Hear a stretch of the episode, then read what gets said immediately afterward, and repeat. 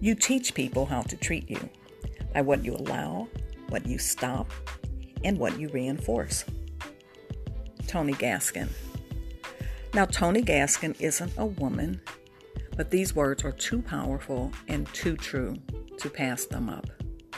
We teach people how to treat us.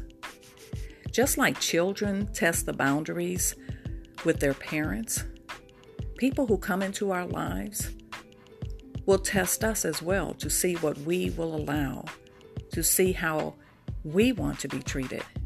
And it's our responsibility to let them know that we want to be treated well, with respect, lovingly,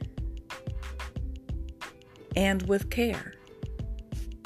We have the power to say no to those things that come into our life that is not encouraging us and lifting us up. We teach people how to treat us, and we are queens. So let's teach them to treat us well.